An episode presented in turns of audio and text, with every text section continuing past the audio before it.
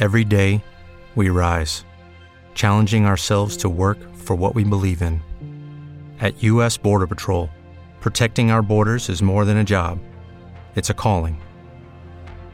Agents answer the call, working together to keep our country and communities safe. If you're ready for a new mission, join U.S. Border Patrol and go beyond. Learn more at cbp.gov/careers.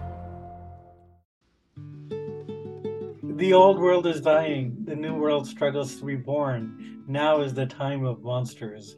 With those words from Gramsci, as paraphrased by Zizek, I welcome you to the Time of Monsters podcast. Uh, the monster this week is, is a familiar one, which is Donald Trump. The situation is a new one, which is that um, it seems like he's ha- having something rare, maybe even unprecedented in his life, which is some accountability for his actions.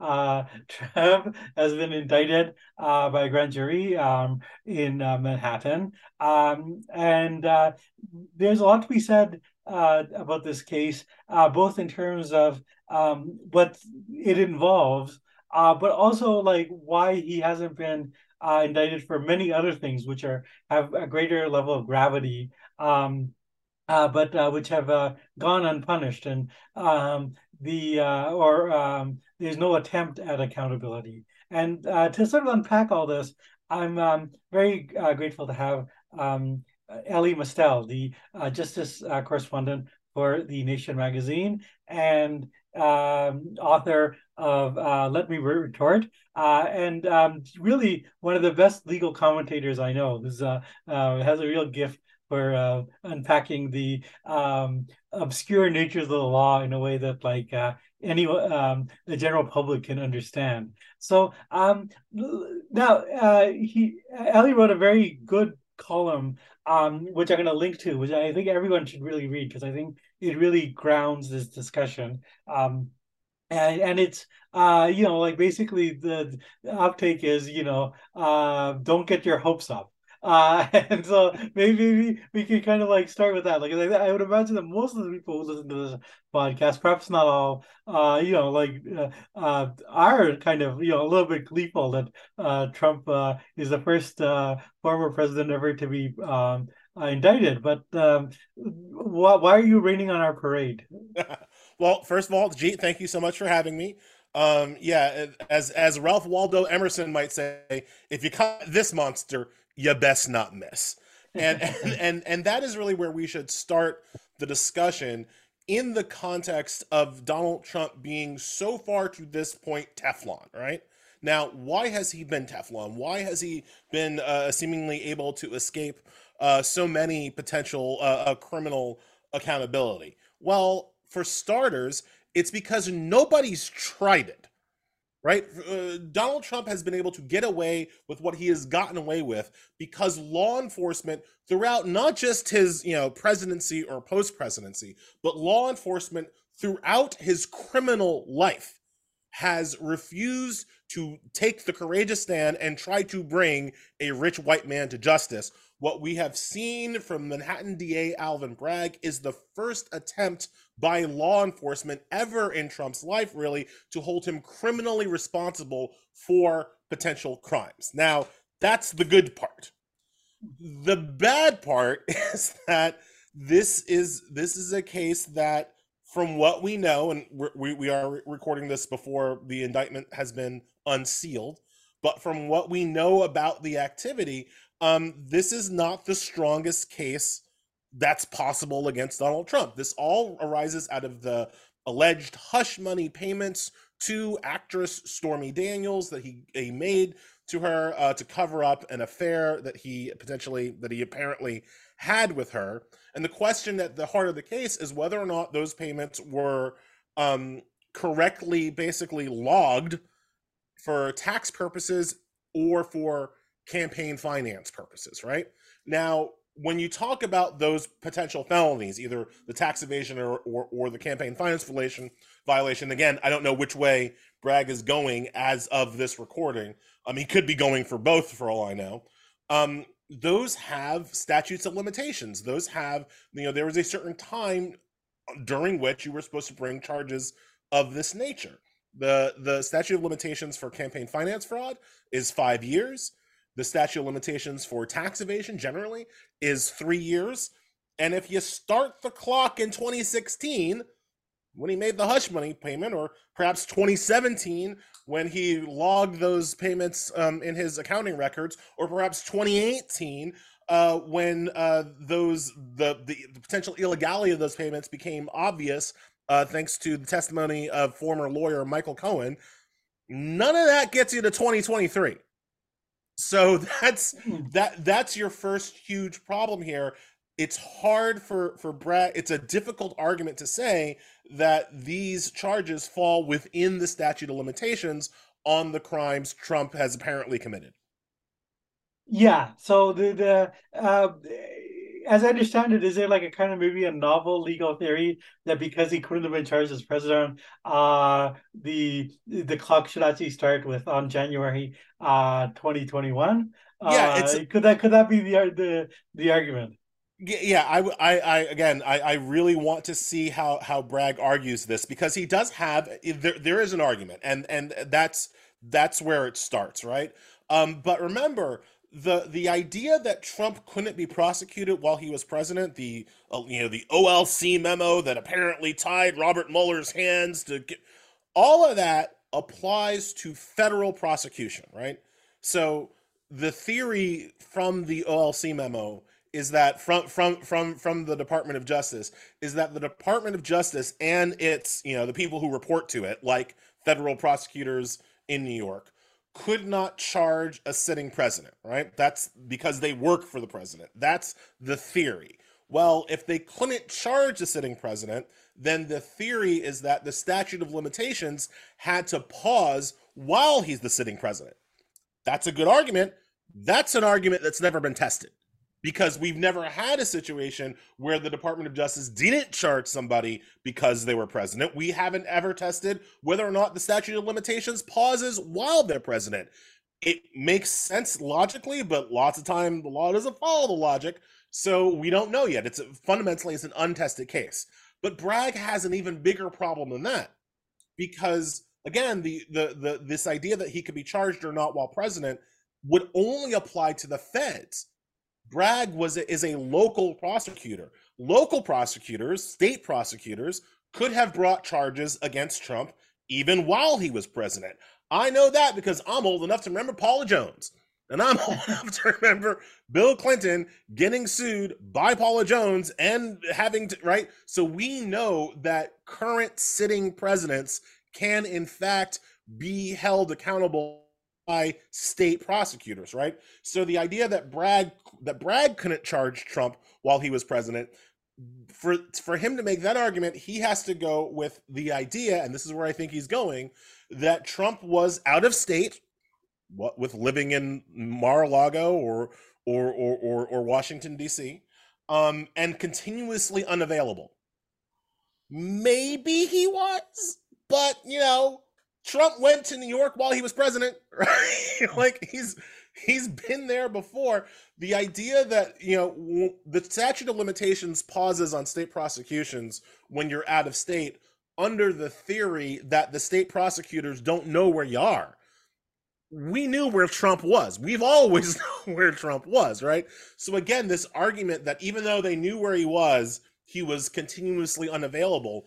Uh, it's a theory. I'm not saying that it can't work. I'm not saying that it's definitely wrong, but we don't know that it's right.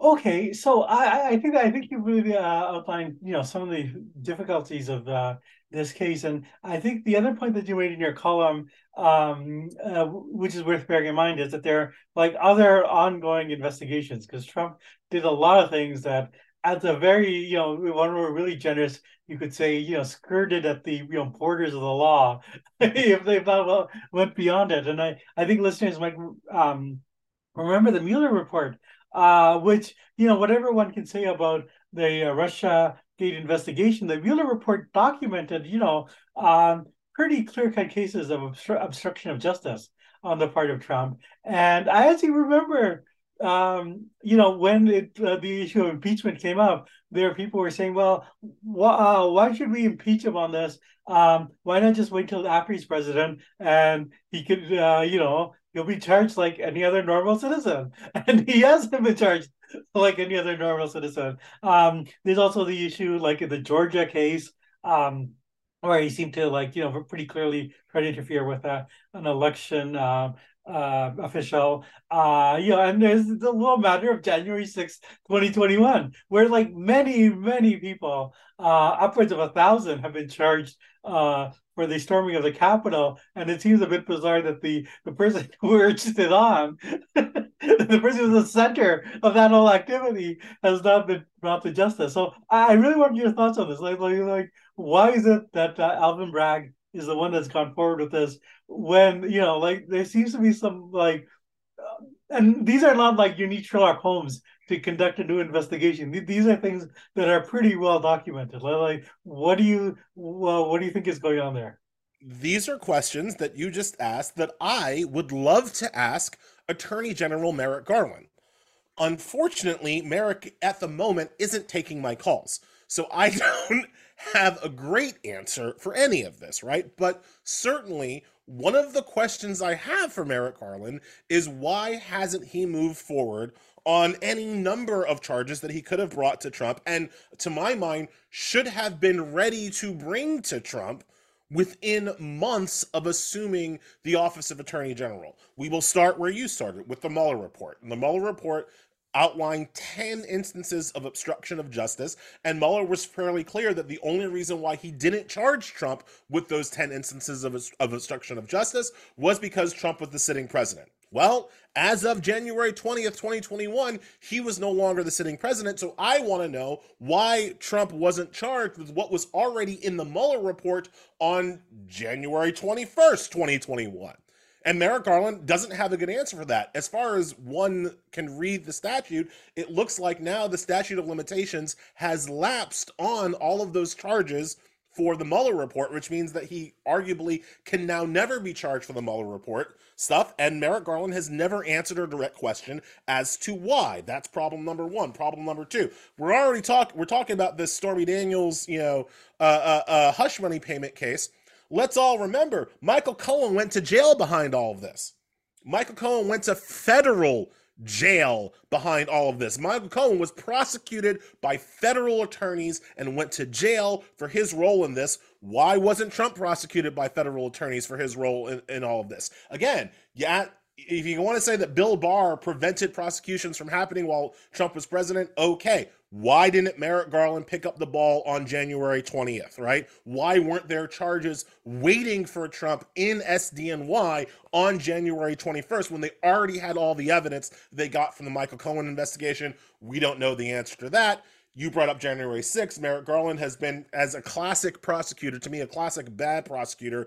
He's got a whole lot of chest thumping, throw the book at him, Dano heat for low level button men who showed up to attack the Capitol doesn't seem to have a lot of heat from the mastermind of it all. So we're still waiting to see if that investigation goes anywhere. Now, we do know that the feds are working on this espionage investigation. This is the special counsel Jack Smith trying to get Mike Pence to testify, trying to get to uh, trying to get to the bottom of Trump's mishandling of classified documents. I believe I am on record as saying this that uh, Jack Smith will eventually charge Trump with something regard uh, because of this scheme, if only to justify Jack Smith's existence. I think he will charge him with something at some point on, on, on the mishandling of classified documents. Not clear if Jack is doing anything when it comes to January 6th. So that is an indictment, hopefully, that we have to look forward to. And then you also brought up the where I think is Trump's largest legal exposure the election fraud that he committed, the attempted election fraud that he committed in Georgia. I say committed as opposed to allegedly committed because we have him on tape doing it. right? This is not this is not a, a theory. He says on tape, all I need to find is exactly the number of votes to overturn the election. He's caught on tape trying to commit. Get ahead of postage rate increases this year with stamps.com. It's like your own personal post office. Sign up with promo code PROGRAM for a four week trial plus free postage and a free digital scale. No long term commitments or contracts. That's stamps.com code PROGRAM. Election fraud, that is happening under Fani Willis, the local district attorney for Fulton County. Um, uh, uh, uh, Georgia, which is the district that includes uh, Atlanta. I think those indictments and those charges are coming as well at some point that and Trump will not be able to escape those charges. And those to me are the most serious uh the most serious charges that he has out there. So he he's in legal jeopardy. But the the problem is, Jeet, and this is kind of the second part of my article or a lot of stuff that I've written um, recently. Now you got to play the game. How long does it take to go from charges to trial? How long does it take to go from trial to conviction? How long does it take to go from conviction to appeals and accountability? And when you start to play the timeline out, what you see is it's very unlikely that Trump will face any accountability on any of these charges before he is the Republican nominee for president again. And that creates a whole different kind of kettle of concerns. Yeah, no, no, exactly, exactly, and uh, um, I, I mean, I guess as the old saying, justice delayed is justice denied. Uh, and uh, I think, I think what you outlined, uh, both here and in your columns, is there's been a real process of delays, of sort of you know, foot dragging on the part of um, you know the the relevant authorities. Um, uh, and and and often that means like running out the clock.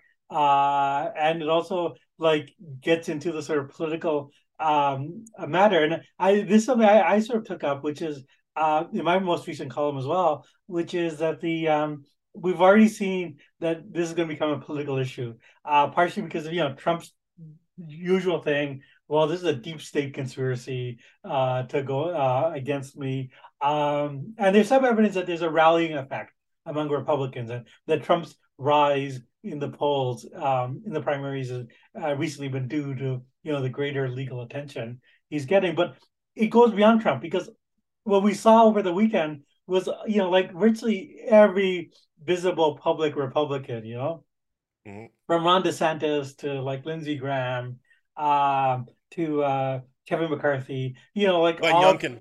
Huh? Yeah, exactly. Yeah, yeah.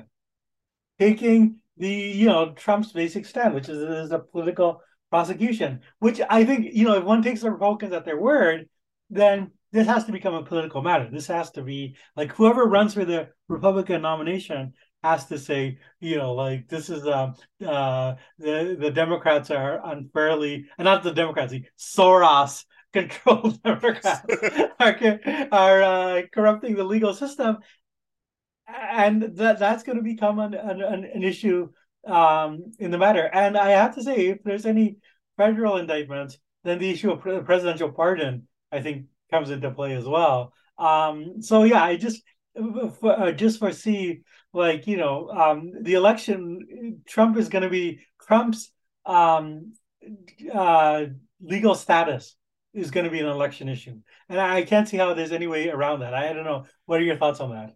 Of course it's an election issue it's always been an election issue it's always been a political issue where i push back on on the people being like oh it's political now is that the fact that trump hasn't been charged to this point is political yeah. Anybody who was not politically connected, who cheated on their taxes, who made a, a, campaign finance violation, would have been prosecuted already. One of the things that the Republicans are running around doing right now is that they're saying, like, oh, if it could happen to Trump, it could happen to you.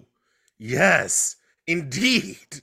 if you paid a porn star money and lied about it on your tax returns, it could also happen to you. And in fact, would happen to you, and in fact, did happen, does happen to other political fix, uh, figures. You know, I'm old enough to remember Eliot Spitzer. Like the, the, this uh, public corruption is a thing that gets prosecuted, and the only reason why Trump hasn't been prosecuted for it yet is political. So that's number one. Number two, it really shows you how enthralled the entire Republican Party, not just the hard right MAGA wing, but the entire Republican Party is to Donald Trump and how afraid they are of him. Because instead of doing this whole like, oh, it's deep state, it's Soros, it's whatever. If these people were tough, if these people were were, were really committed to any kind of like social contract, instead of going after the rule of law, they would simply say, I'm I I am looking forward to to my president Donald Trump having his day in court, and I'm confident he'll win. This is a the Bragg case, at least, like I'm saying, Jeet, it's a case he can win.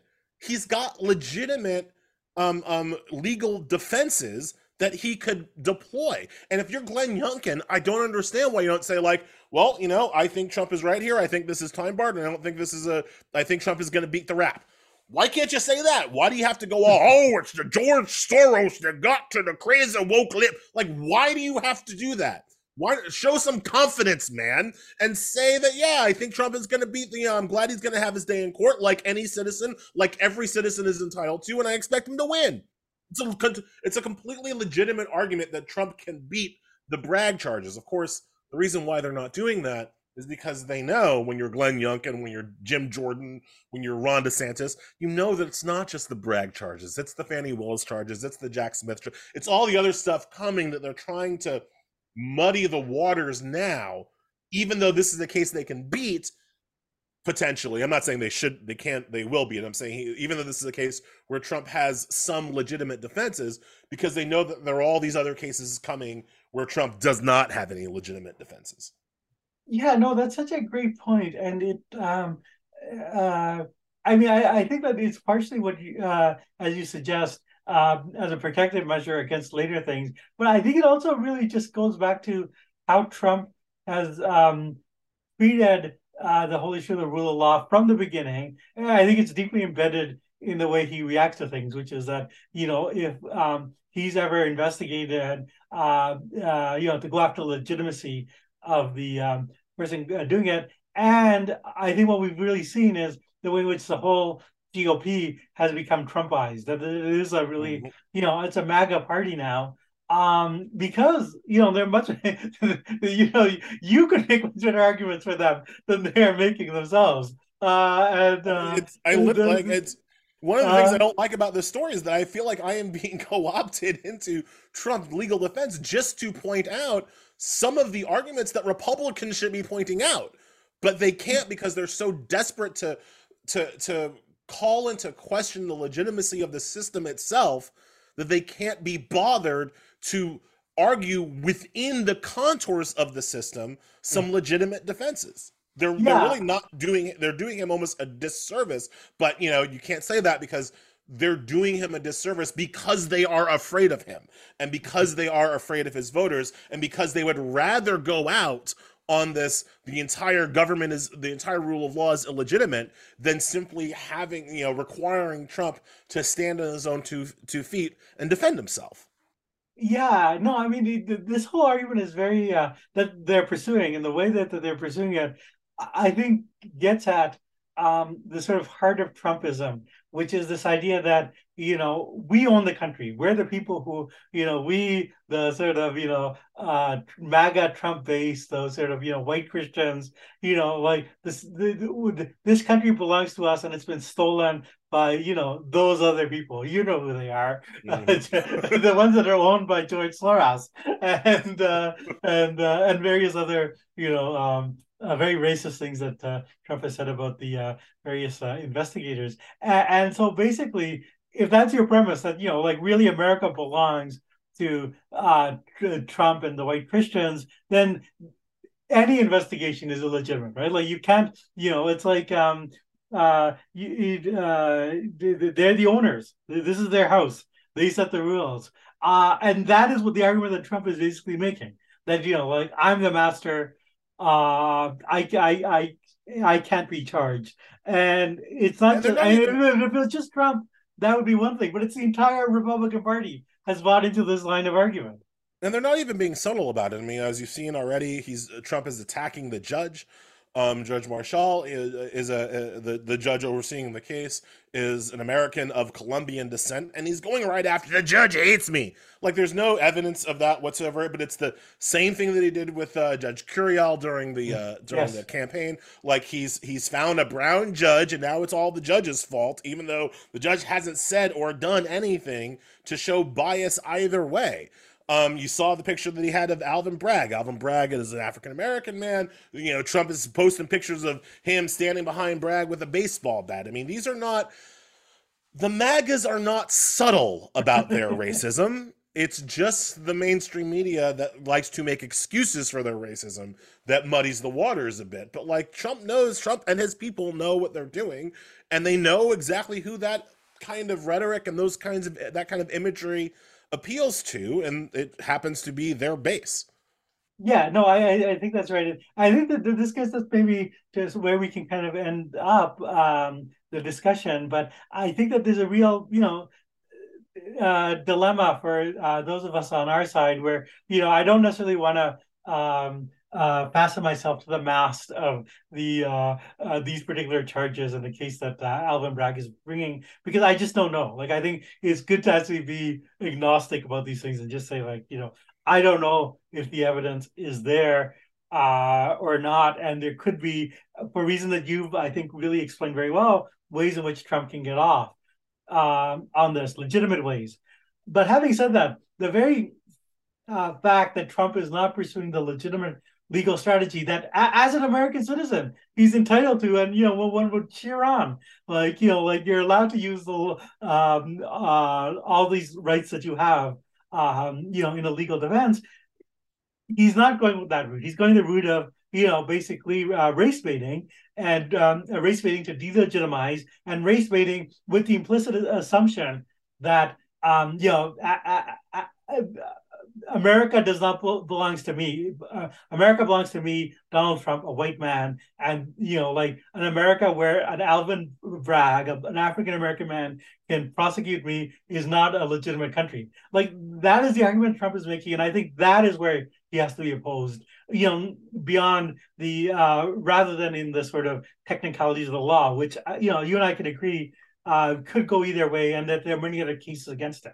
But yeah, I think I, I, think the political argument that you know the racism of Trump's uh, legal defense. I, I, I think that's where we have to go after him on. I mean, look, I, I, it's an all of the above kind of situation, right? Like you, yeah, you absolutely have to call out and stand against the racism and the bigotry where it is, um, and when Trump brings it up, um, you also have to to call out and, and point out. Um, again, I'm kind of making the best case argument for Donald Trump, you know, but it's also entirely legitimate to go after him for where he's weak on the law. This is again a crime that he committed. I'm just saying they maybe committed it. You know, it's not that this case is too little; it's just a little bit too late. Um, uh, but these are these are crimes that he committed, and crimes that he he should have been prosecuted for, and crimes that any other person would be prosecuted for. And I think where you where you end up, or at least where I end up, is that this is we are now getting to kind of the acid test of the system between a person like me and a, and the institutionalists that I feel like I have been fighting for the past eight years, right? If the institutionalists are right, and if the system holds, then Trump will be held accountable for this, for the election fraud, for the espionage. He'll be held accountable for all of it, and this is all coming to fruition, right? If the institutionalists are right, we are now in the end game. If I've been right all along, then what's what we're seeing is how Trump has fully hacked the system and used deployed the tactics of racism, bigotry, delay, wealth, and everything else at his disposal to once again escape justice until he can recloak himself in the power of the presidency, which is what he'll be trying to do in the 2024 election. Yeah, no, that, I think that's right. Uh, um, I want to thank uh, uh, Elie once again for like you know uh, appearing and for really like uh, I think some of the uh, most far-reaching thinking on this subject. Thank you so much, Jeet.